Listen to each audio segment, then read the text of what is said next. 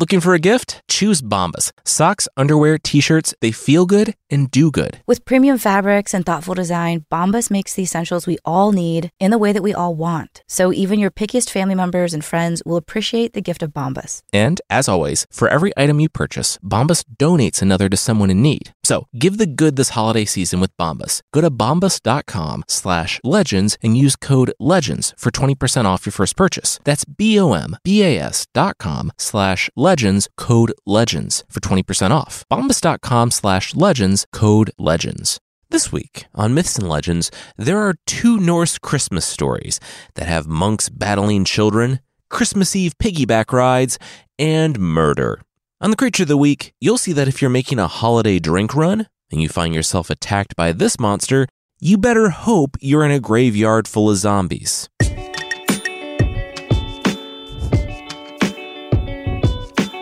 This is Myths and Legends, episode 300 A Slain Song Tonight. This is a podcast where we tell stories from mythology and folklore. Some are incredibly popular stories you might think you know, but with surprising origins. Others are stories that might be new to you, but are definitely worth a listen. This time, there are two Christmas stories from Sweden and Iceland. On the first, it's July, and a woman is traveling around looking for some help. And all she has are her five children and threats of intense violence.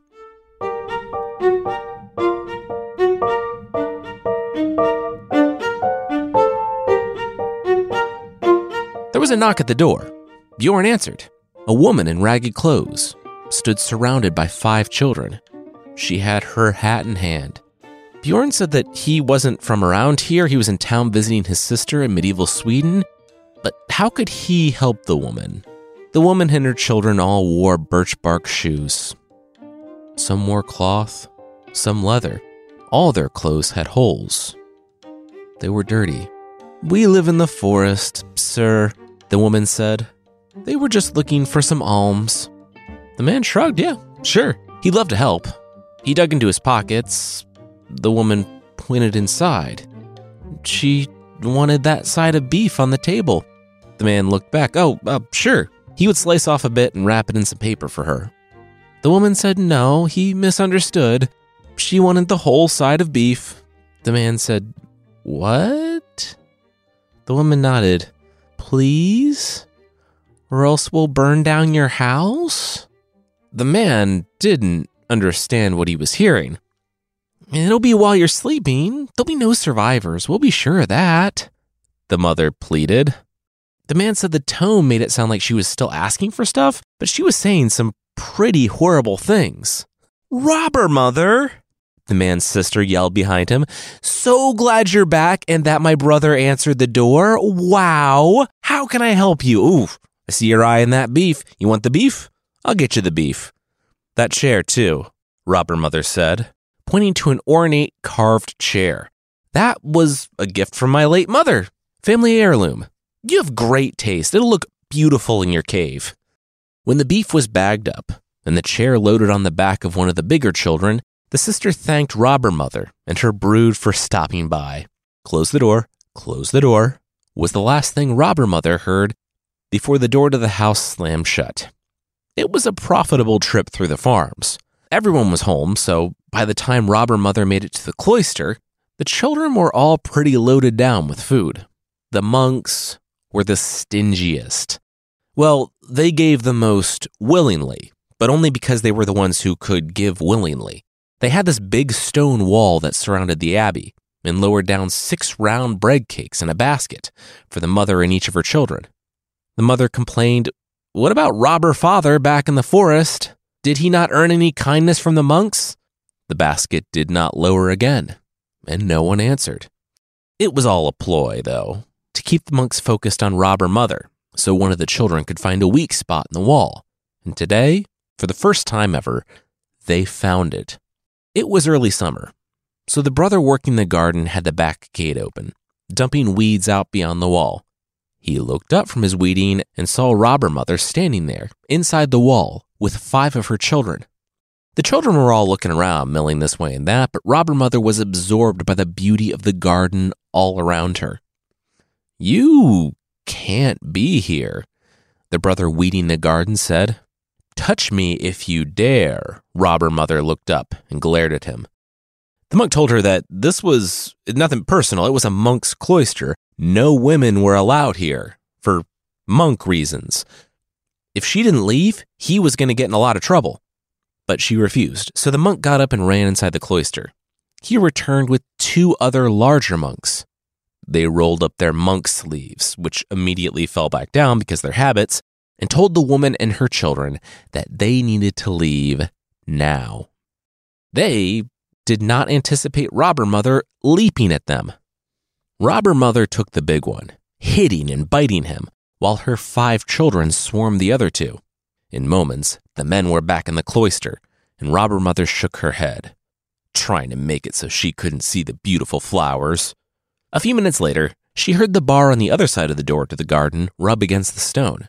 I'll be fine, a man responded. Robber Mother raised her fists and bared her teeth, but relaxed when she saw Abbot Hans.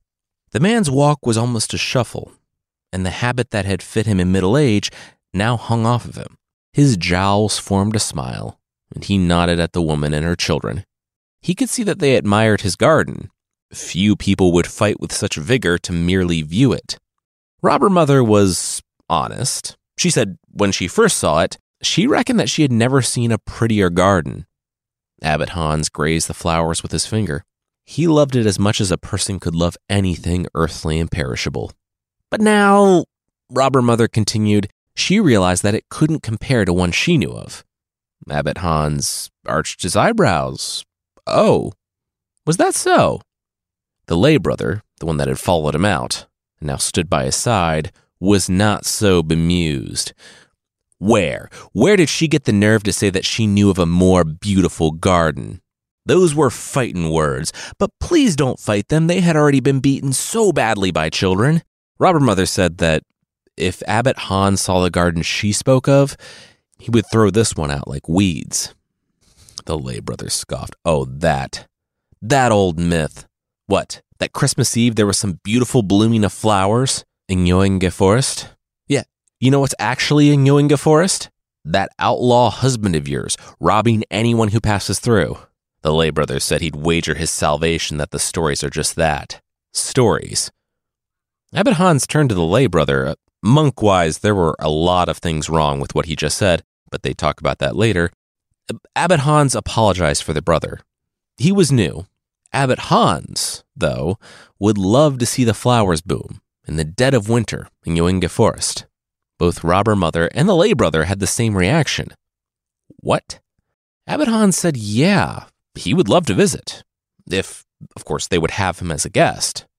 A smile curled on Robber Mother's face. Really? And why should they allow him in the forest? Did he know what happened to people who ventured in that forest?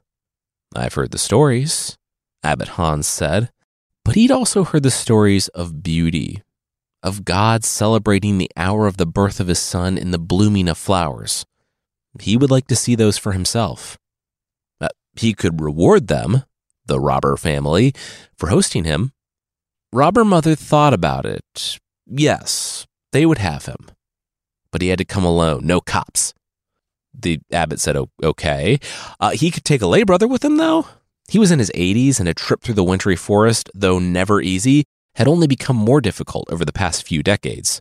Robber Mother nodded, yes. One follower, a monk like himself. One of her children would come to guide them. Only they were to come to Robber's Cave. Robber's Cave. They named their home Robber's Cave, the lay brother asked the abbot when Robber Mother and the children left. Could they get more on the nose? Though uh, the woman's name was Robber Mother, so it's not like creativity was their strong suit. Good call, though, promising to go to get rid of them. The lay brother laughed as the other monks ventured out of the cloister to see that the attackers were gone. They rushed to the gate locking it. When they come, we'll be all locked up. Don't worry about it, the brother said. Abbot Hans said, No.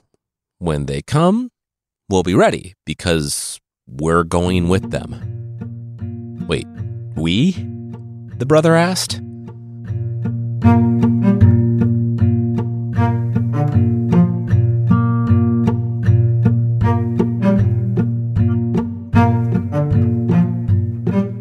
Could they really be all bad? Abbot Hans asked Archbishop Absalon, visiting from Lund. The Archbishop said yes, the father was an outlaw. The Archbishop didn't know what he did, but it had to have been bad. Yet, every year they see God's celebration for the birth of the Christ child, and we don't. Abbot Hans looked out the window. Yeah, because they rob anyone who tries to travel through Göinge Forest. The Archbishop rose. He wanted to see the abbot's garden. Outside, the abbot wasn't letting up. He said if God's glory could be manifested for them, maybe there was something there. Maybe they were redeemable. Only the father was declared an outlaw. The family was staying out of love for him. And I'm not going to give a pardon to the father and let him loose in the villages.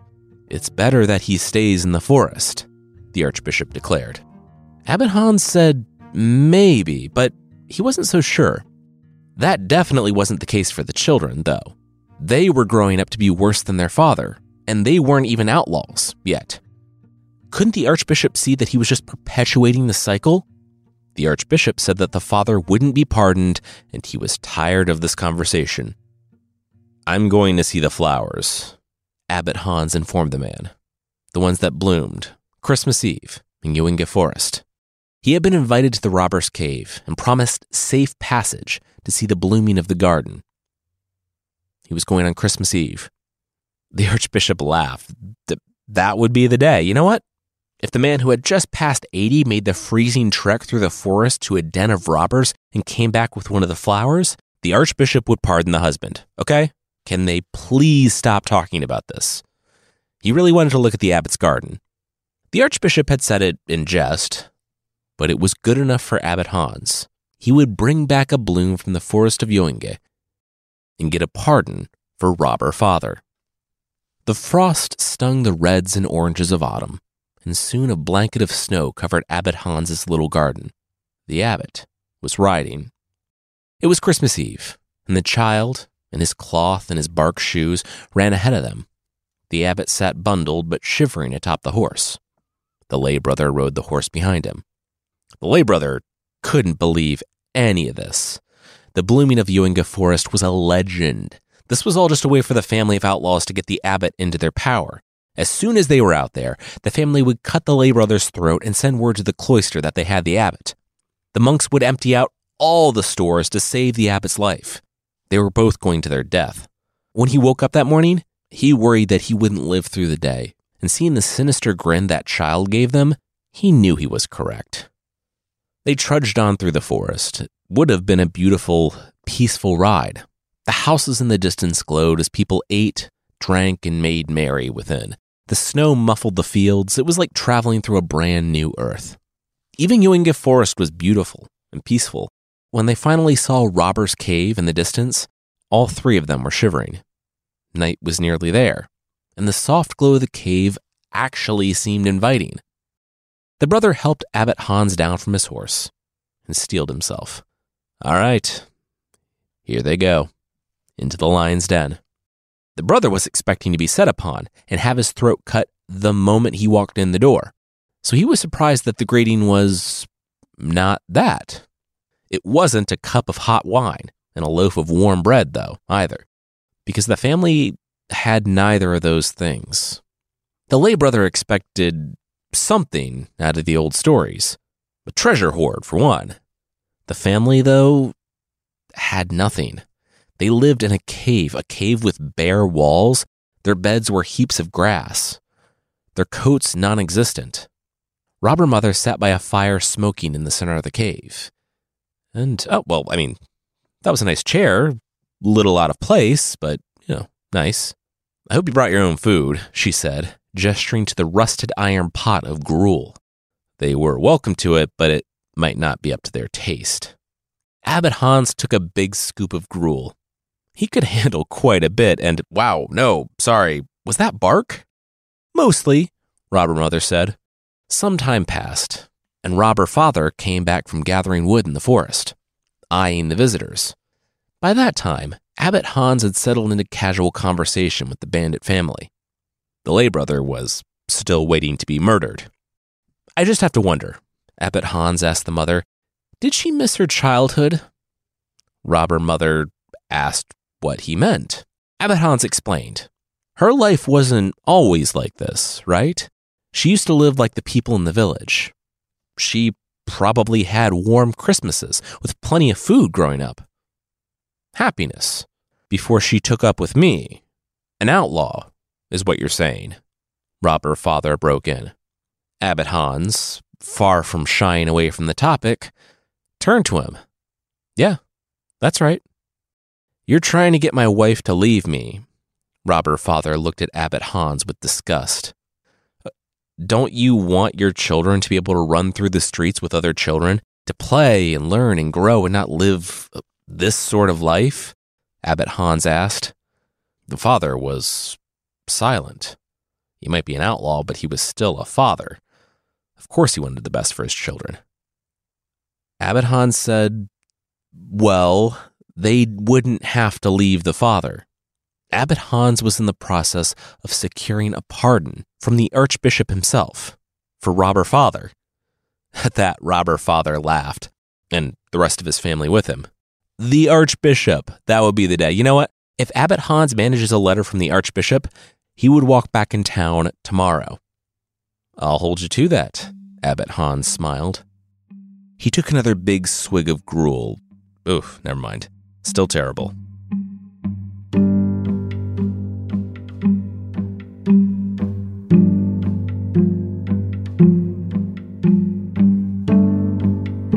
We'll see what happens in the forest that night, but that will be right after this. From the creators of Dr. Death, Scamfluencers, and Over My Dead Body, Wondery goes deeper into complex true crime stories to give you an inside look at the facts. And now, Wondery is launching the ultimate true crime fan destination, Exhibit C it's truly criminal. Dive deep into the most devious of scams, the coldest of cases, the most manipulative cults with Wondery's Exhibit C. This is where you can view all the evidence through a detective's lens. Go step by step through all the twists and turns of each true crime case. And then you can join the Exhibit C online community where you can access not just exclusive show merchandise, but also member only content. You can also hear directly from top criminal and social justice experts, witnesses, and investigators as they take you beyond the evidence and into the case file. I think it's different from what's out there. If you like true crime, this is something for you. You can go beyond and join the community. I think it'll interest a lot of people. Join now by following Wondery Exhibit C on Facebook or find them on the web at WonderyExhibitC.com and listen to true crime podcasts on Wondery and Amazon Music. Exhibit C, it's truly criminal.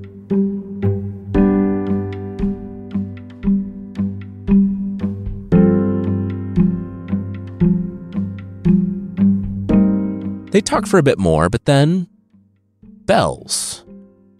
Bells in the forest. The moment had come. It started off with light, light far off in the forest.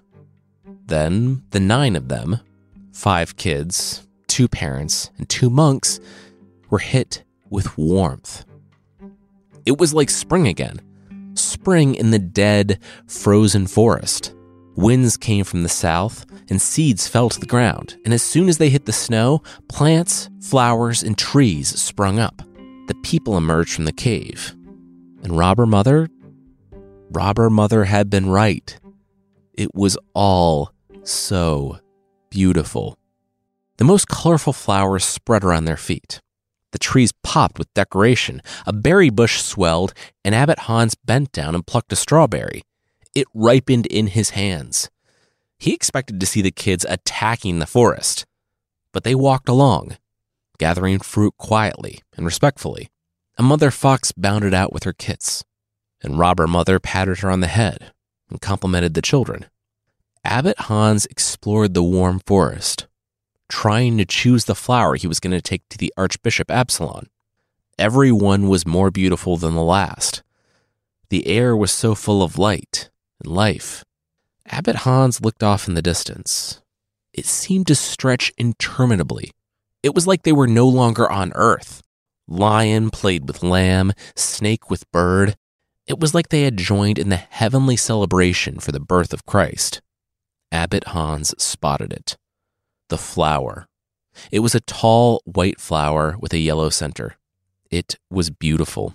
He dug his hands into the warm earth and pulled it gently from the ground. Alongside the growing choir of angels, Abbot Hans heard the lay brother. You see, the lay brother was the last to walk from the cave. He sneered at it, all of it. No animals played at his feet. The snakes and foxes fled from him. The lay brother knew what was up. This charade, they expected him to believe that the glories of heaven would be revealed to these people. They were outlaws. Why would God visit them? You know who this was? Satan. That's who this was. Satan was an angel of light before he fell. All this was a delusion. And from the look of the abbot, a willful delusion.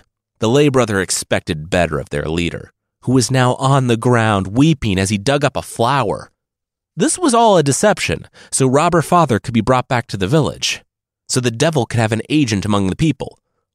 Well, if Abbot Hans wasn't going to speak out for the truth, then this lay brother would. Go thou back to hell, whence thou art come! He screamed in the wordiest, most redundant way to yell that. Like, we get it. If you yell at someone to go back to hell, you don't have to add where you come from. It's implied. It just goes to show how much he thought that through. Immediately, the singing ceased. The lay brother grinned. That's what he thought. Abbot Hans, with the family behind him, watched as the glory of heaven began to retreat at the accusation that it was actually a deception from hell. The warmth was the first thing to go. And with it, the flowers began to wither. Abbot Hans was so full of indescribable despair at watching everything he had lived almost 80 years in faith for right before his eyes evaporate in a moment. Worse, the flower in his hands began to warp and shrivel. In moments, it was a brown, curled, dead thing, like all the other flowers in winter. Tears welled, and then Abbot Hans gasped. He dropped face down in the snow, in the cold darkness of the forest at night. The outlaw family ran to his aid.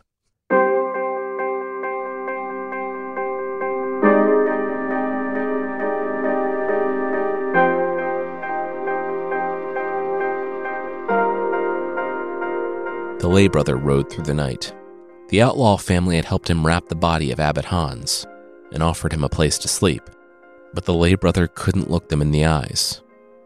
He had chased away the glories of heaven thinking the people unworthy of experiencing them. The only one unworthy, it seemed, was him. He stopped a posse from storming the cave when he explained that Abbot Hans just had a heart attack and he wasn't killed by the bandits. And they kept Abbot Hans's body around until a warm stretch of days when the ground was soft enough to dig. The lay brother was tasked with preparing the body, and when he removed the covering, something rolled out of Abbot Hans's hand the lay brother picked it up and inspected it. A bulb. He thought back to the forest that night, to what Abbot Hans was doing when he had a heart attack. He was holding a flower.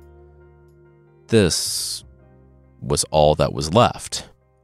The lay brother couldn't go to the funeral. He knew his actions had killed Brother Hans. And though no one held him guilty, he couldn't forgive himself. Instead, he found Abbot Hans's flower garden. It was overgrown. It had always been the abbot's love. And with him gone, the weeds strangled what perennials managed to peek their heads above the soil. The lay brother bent down, prickly job of clearing away the weeds. When he was finished, a spot of soil, black with flecks of green starting to poke their way through, invited the bulb. The lay brother buried the bulb, watered it, and prayed. He prayed and tended to the garden, though there wasn't growth in the spring, summer, or autumn. He checked every day, pleaded with the people to give him some time before they repurposed the garden and the space. They allowed it, if only to honor the late abbot. But the lay brother gave up. He contemplated leaving the order. He knew what that would mean. But then, as he prayed at Mass on Christmas Eve, he had a feeling He excused himself and went downstairs. It was cold outside. It was the dead of winter. But there, in the wind, a white flower with a yellow center swayed. Tears came to the Lay brothers' eyes.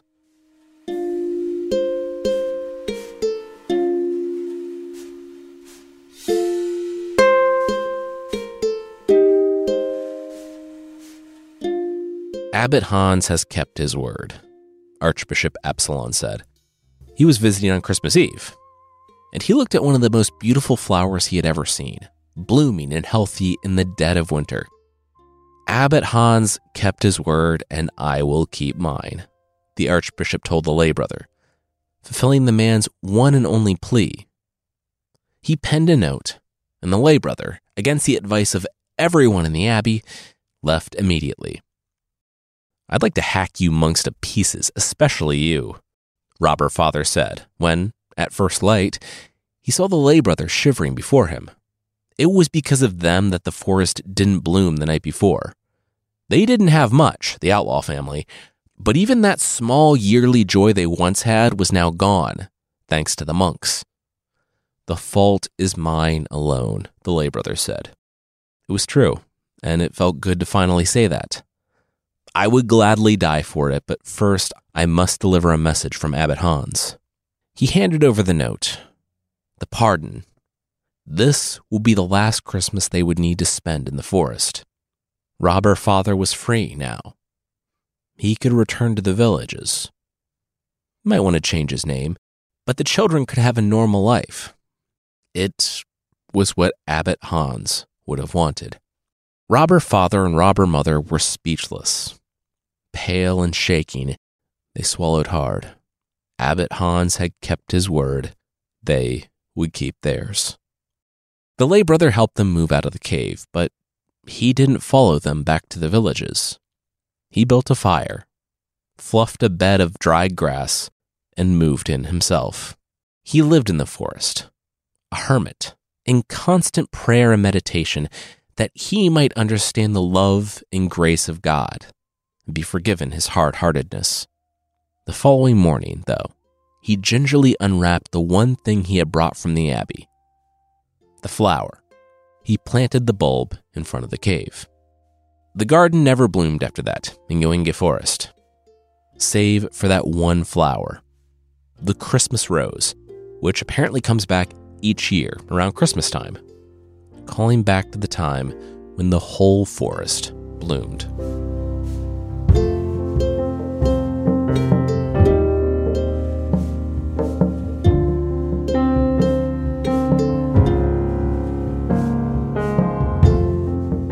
Helleborus are a real flower, a winter blooming perennial. Today's story was by Selma Lagerlof. I like this story because it didn't go the way I thought it was going to go, but it forced a character to challenge his own prejudices and grow. I have to say, though, I was won over from the moment I read the Monks v. Children Battle Royale in the beginning. Next up, it's the story of a person who takes a new job, a job where everyone else has died on Christmas Day. But that will, once again, be right after this.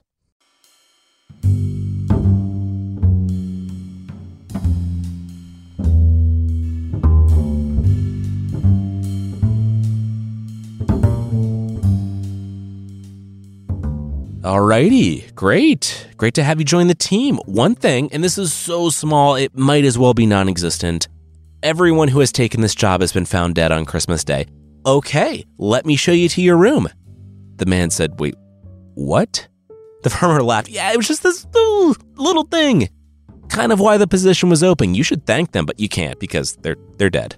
The new hire, the herdsman, asked, How long has this been going on? The farmer looked to his wife. How long did she think? Four? Five years? Six, she said. Six, the farmer mouthed. Wow. You know, time flies. So, you gonna join or are you a coward? It's okay to be scared. It's not like your ancestors would have done it. Oh, wait, they were Vikings. Yeah, they would have. The herdsman said he wasn't scared. You know what? He'll do it. The farmer smiled. Great. Hildur would show him to his room. The herdsman had been hired in springtime, you know, with the recent opening after Christmas. So he almost forgot about the Christmas thing until, well, Christmas Eve. Hildur, you're staying to look after the house, right? The father told the servant. And you, you have the sheep to look after, right? One broke loose or something? The herdsman said, Yeah. He didn't mention that. How did the farmer know? The farmer said it always happened on Christmas Eve. Probably nothing to worry about. The herdsman always had to stay home, and, well, never mind. Anyway, goodbye. They were going to go to church all night. They will be home late. The farmer rested his hand on the herdsman's shoulder. It was an honor. The herdsman said, Yeah, he would see the farmer tomorrow. The farmer smiled. Well, you, we'll see. The herdsman found the sheep shortly after they left, and once the herd was secured, went in the house. He nodded to Hildur, the servant, telling her that he was going to go lie in bed armed and just stay awake all night, ready for the Draugr or zombie or whatever had come for the other guys. Night. There, in the waning light of the afternoon, the herdsman stared up at the ceiling, blinked, and Hildur was standing on the edge of the room. Hey, Hild. Didn't see you there or hear you come in at all. He blinked again, and she had covered half the distance to the bed. And she was holding something. A whip and bridle? He said he viewed her as a friend and uh, frankly wasn't really into that instant. She was standing over him, and she shoved the bridle into his mouth. He didn't say anything more, because, well, the bridle, and he couldn't move. Couldn't move until she told him to. She led him from bed and out the front door. The sun was down now. Wordlessly, she climbed atop his back, pointed him to the sky, and the herdsman rose. He screamed the entire way. It was terrible. Soon, they approached a yawning chasm, and she landed the sweaty herdsman on the edge. She fastened the reins to a large stone. Stay there.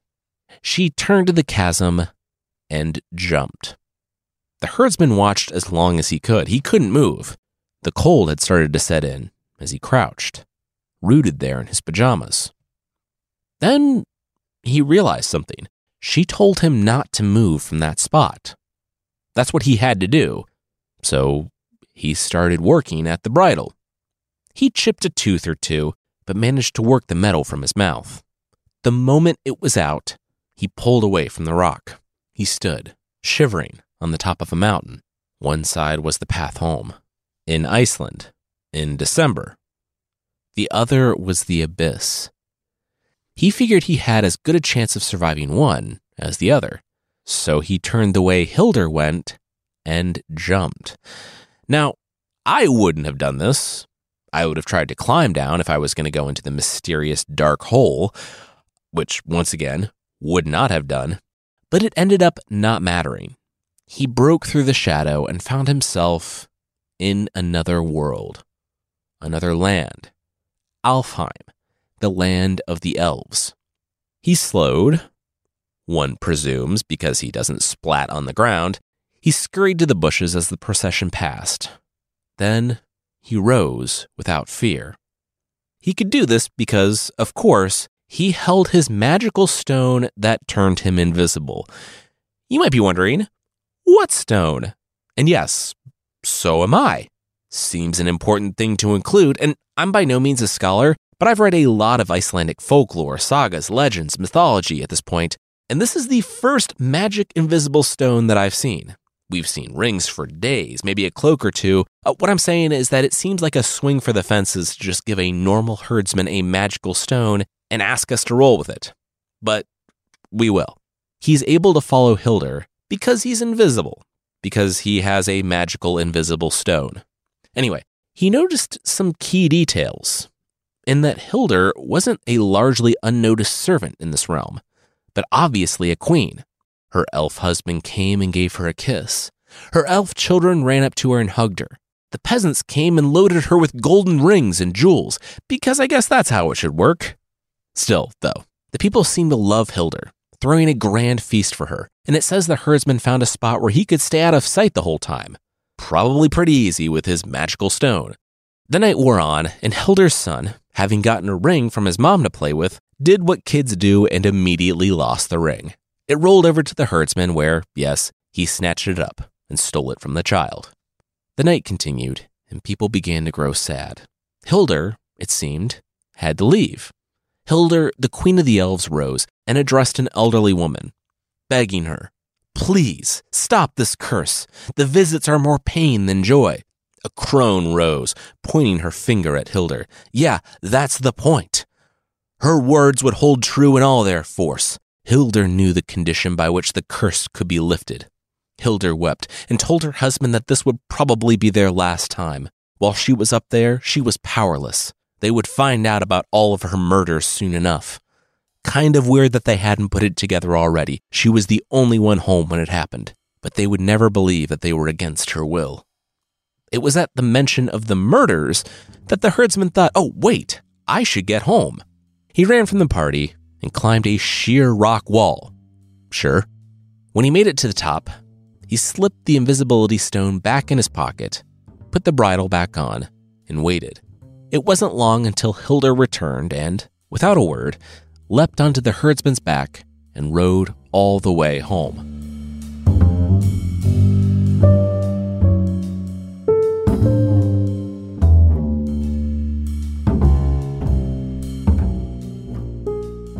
How long do we have to stand here? The farmer husband, with his family circling the herdsman's body in bed. How long do we have to stand here? A respectful amount of time, the farmer wife replied. Well, it's been 10 minutes, and it's not like he cares.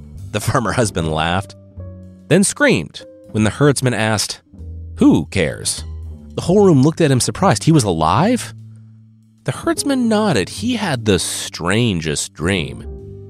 He recounted being bridled by Hildur, the pit, Alfheim, and the ride home.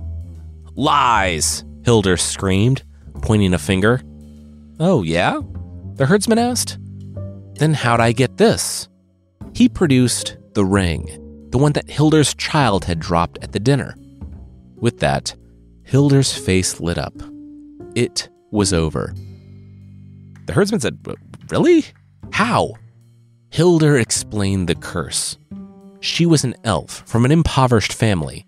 She and the prince had fallen in love, and he married her in secret. His mother used her powerful elf magic to curse Hildur to be a servant of the humans on Midgard. The only way the curse would be broken was if Hildur's many Christmas Eve murders were discovered and she was executed, or if some brave person followed her to Alfheim, learned the truth, and revealed it to those on this world. She embraced the herdsman, thanking him for freeing her from the yoke of this awful curse. She began to disappear. Wait, but didn't you commit like a lot of murders? The herdsman asked. Murders that would have included him if he stayed tied to a rock on a frigid mountainside? Ah, yes, but I was cursed to do so if I wanted to see my family, so I can't be held responsible. It was against my will. She smiled a warm smile. Yeah, but y- you still did it. That's not how the legal system works, the herdsman noted. Oh, I am almost gone from this world. Thank you, kind herdsman. I go now to Alfheim, never to return, Hildur said, and vanished completely. That's not you you didn't answer for your crimes or anything. That's he turned to the others. That's that's a lot of murders, right? Farmer said, Yeah, it's it's a lot of murders. But hey, it's over. Uh, the herdsman said, No. The people had to know this farm had been cursed by a elf woman. The farmer said, Yeah, they would really like to move on from this. Would he like a lot of money? The farmhand blinked. Was the farmer trying to bribe him by his silence? The farmer said that when the herdsman put it that way, it sounded untoward. He was just offering a lot of money so the herdsman would not tell everyone they let an elf woman murder people at their farm for six years. Yeah, that's that's a bribe the herdsman observed. Well, the way I see it, our herdsmen end up dead Christmas morning, and you're still alive. No one would bat an eye if you turned up dead. In fact, it would be weirder if you didn't turn up dead. Understand the implication here? The farmer leaned in with an exaggerated wink. The herdsman told him it wasn't an implication if he stated it, but yes, he would take the money. And you won't tell anyone about the elf. What elf? The farmer slapped him on the back. This guy, he's gonna be all right. And so the herdsman moved out, started his own farm, and to anyone who asked, attributed his luck to the strange, otherworldly elf woman who liked Christmas piggyback rides. I'll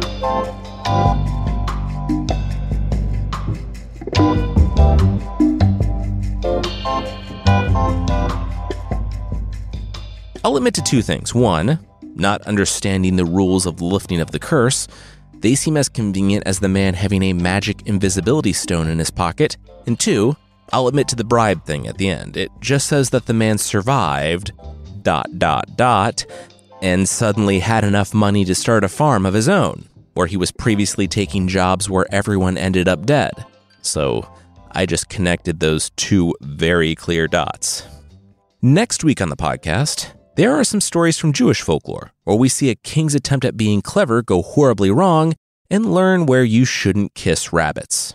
If you'd like to support the show, there's still a membership thing on the site, but now you can also subscribe directly in Apple Podcasts for ad free and bonus episodes. Check it out.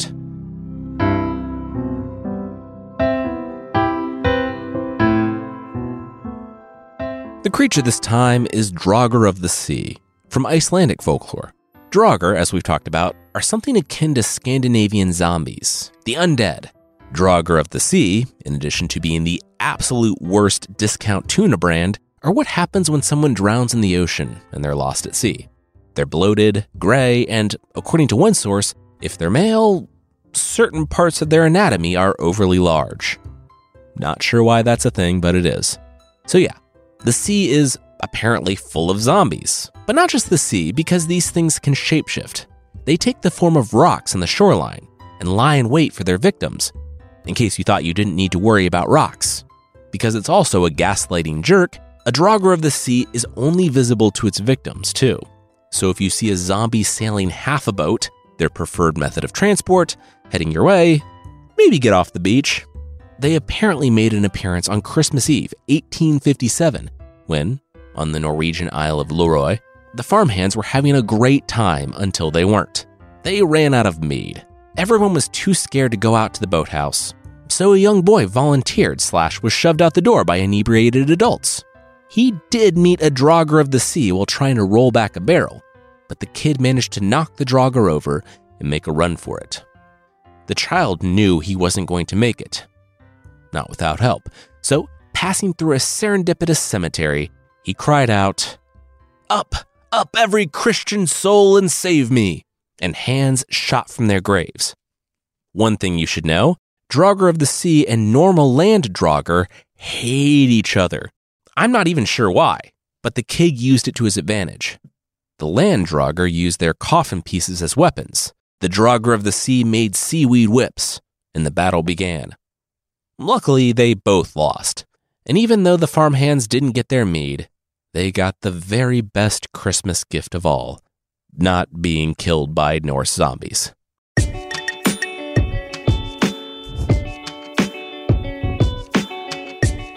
That's it for this week. Myths and Legends is by Jason and Carissa Weiser. Our theme song is by Broke for Free, and the Creature of the Week music is by Steve Combs. There are links to even more of the music we used in the show notes. Thank you so much for listening, and we'll see you next time.